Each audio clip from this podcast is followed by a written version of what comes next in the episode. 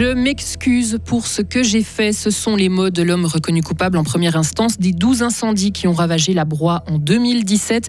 Devant le tribunal cantonal fribourgeois, il demande une réduction de peine.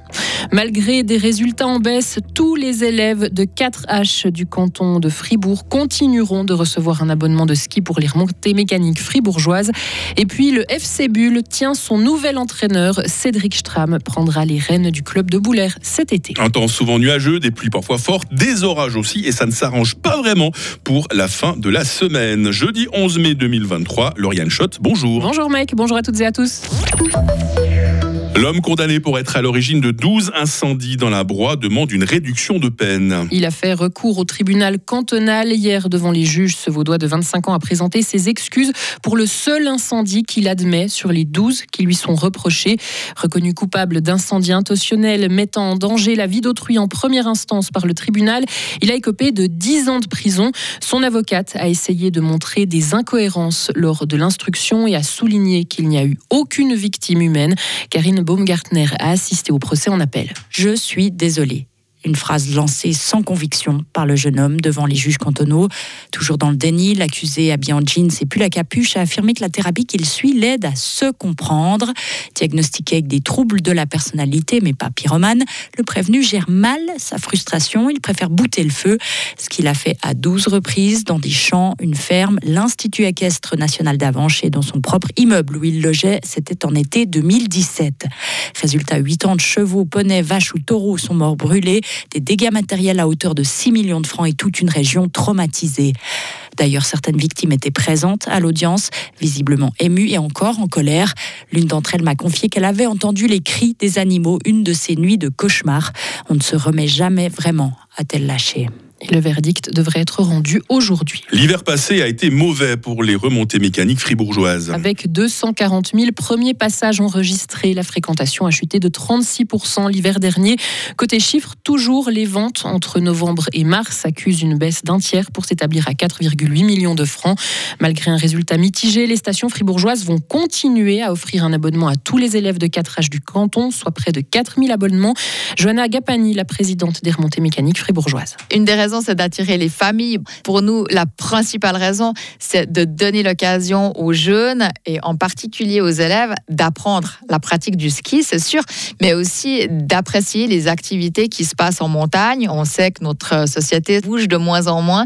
Nous, on est aussi des acteurs qui bénéficient euh, de certains soutiens publics et dans ce sens qu'on a envie de rendre service et puis de participer finalement à l'intérêt public. Les stations fribourgeoises préparent désormais la saison d'été. Certaines proposent des nouveautés, comme un deuxième itinéraire de Via Ferrata à Charmey, un circuit de pump track à Yaoun ou la descente en télésiège à La Béra.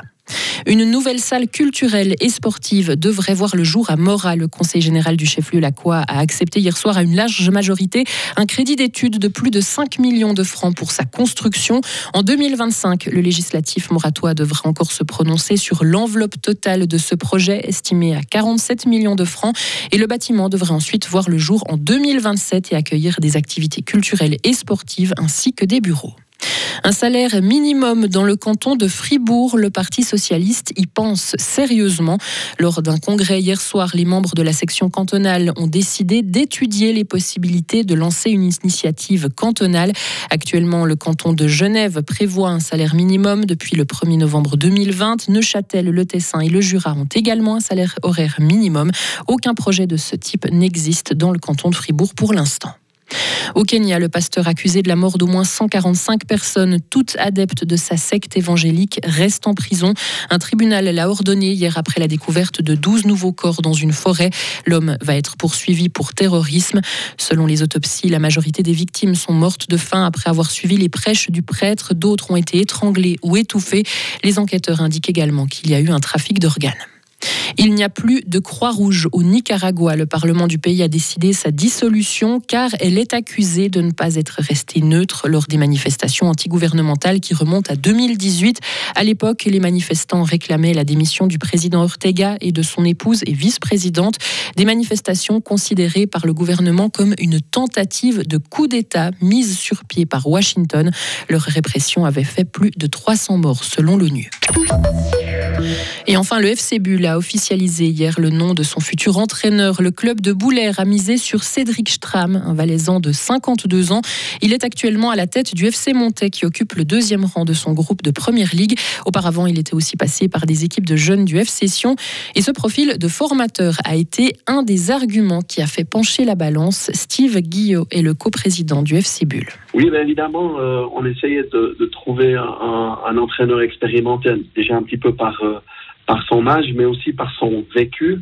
Et le, le fait qu'on on, travaille avec de, jeunes joueurs, en témoigne par exemple Libourne Azemi, il nous paraissait être très important d'avoir quelqu'un qui avait travaillé à la, à la, formation pour justement apporter son expertise euh, à ce niveau-là. Et Cédric Prendra ses fonctions le 3 juillet, date de la reprise de la préparation estivale. On lui souhaite euh, plein succès avec euh, le FC Bull, ce nouveau coach. Et puis un peu, je sais que vous aimez le football, vous aussi, Lauriane. Hein oui, oui. Voilà. On va parler du FC Bâle tout à l'heure. Ah, quand même, hein, Marie équipe, le fera hein. très certainement Ah, mieux fera que nous. Très bien, exactement. Dans une petite dizaine de minutes. Vous revenez à 8h30, vous, Lauriane. Merci. Retrouvez toute l'info sur frappe et frappe.ch.